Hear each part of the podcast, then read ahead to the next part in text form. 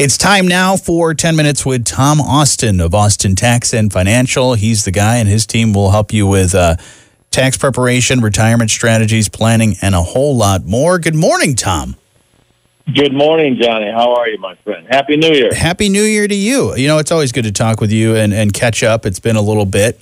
Uh, but, Tom, we know that uh, things have gotten pretty expensive late, lately, uh, especially in the last year. I was just at the grocery store yesterday, and I, I find that I'm crying every time I have to pay because uh, just seeing the price and seeing what I have in my cart, it uh, a lot more for a lot less.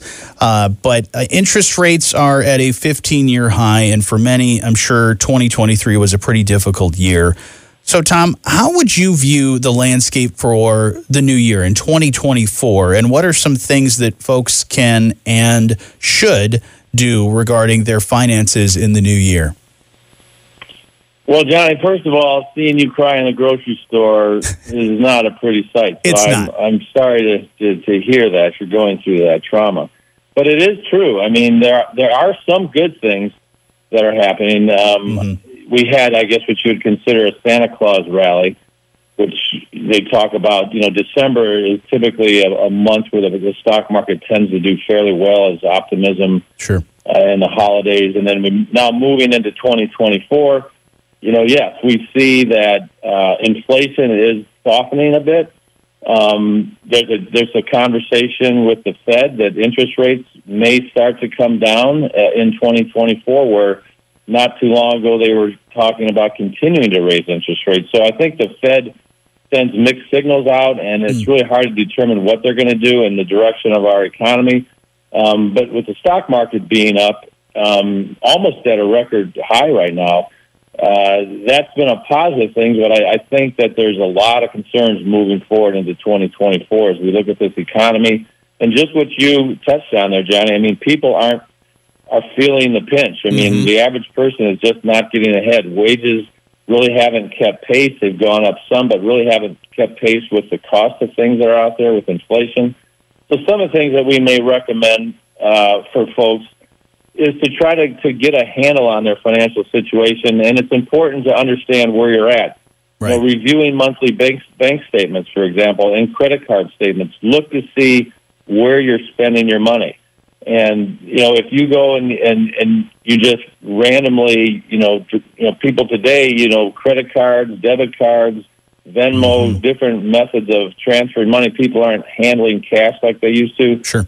So it's good to go back and review that. And, and, you know, for example, if you see 20 purchases for Applebee's that you went out to dinner, maybe you need to cut back on, on some of the eating out and, mm-hmm. and looking at where, you know, you can maybe uh, reduce some of your spending, especially if things are, are, are tight. Right. Uh, and, and being accountable to some type of a budget to where you're staying within those, those, uh, those numbers of where, where you're putting your money and how much you're spending in different categories.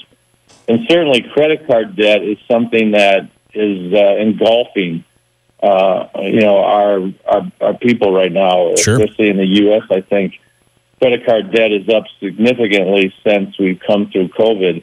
And part of that, I think, a lot of that has to do with the cost of things that are people are putting things on credit cards and come just coming through the holidays mm-hmm. is a normal time when people tend to rack up their credit cards. So ideally, it's best not to use credit cards if you don't have the ability to pay them off every month, especially because credit cards tend to be very high in interest yep. uh, rates. So, you know, but if you do have credit card debt, certainly it, it's good to have a plan of attack on how to start paying those off, working uh, typically with the highest interest rates. I mean, that obviously makes sense and making those payments to get those things paid off, and really be careful about how you use those those credit cards. But also looking beyond that, building an emergency fund because things are always going to come up in life that uh, you, you want to have some money set aside for those emergencies. You know, looking at your contributions to retirement. I mean, there's a lot of different things that you want to make sure that you're doing first, but contributing to retirement should be a very important part of looking at your future. Certainly, if you have a 401k and a company match, you want to take advantage of that company match.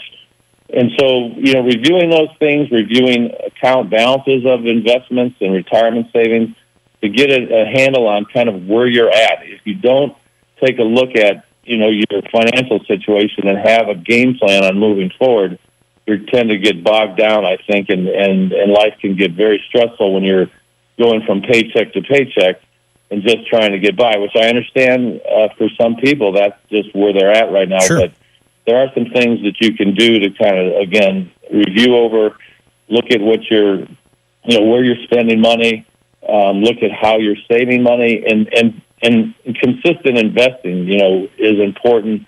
And for most people today, that's done through their retirement plans where they're putting in money on every paycheck. And even when the stock market's down, you want to continue to do that and, and be consistent in your in your savings uh, for retirement.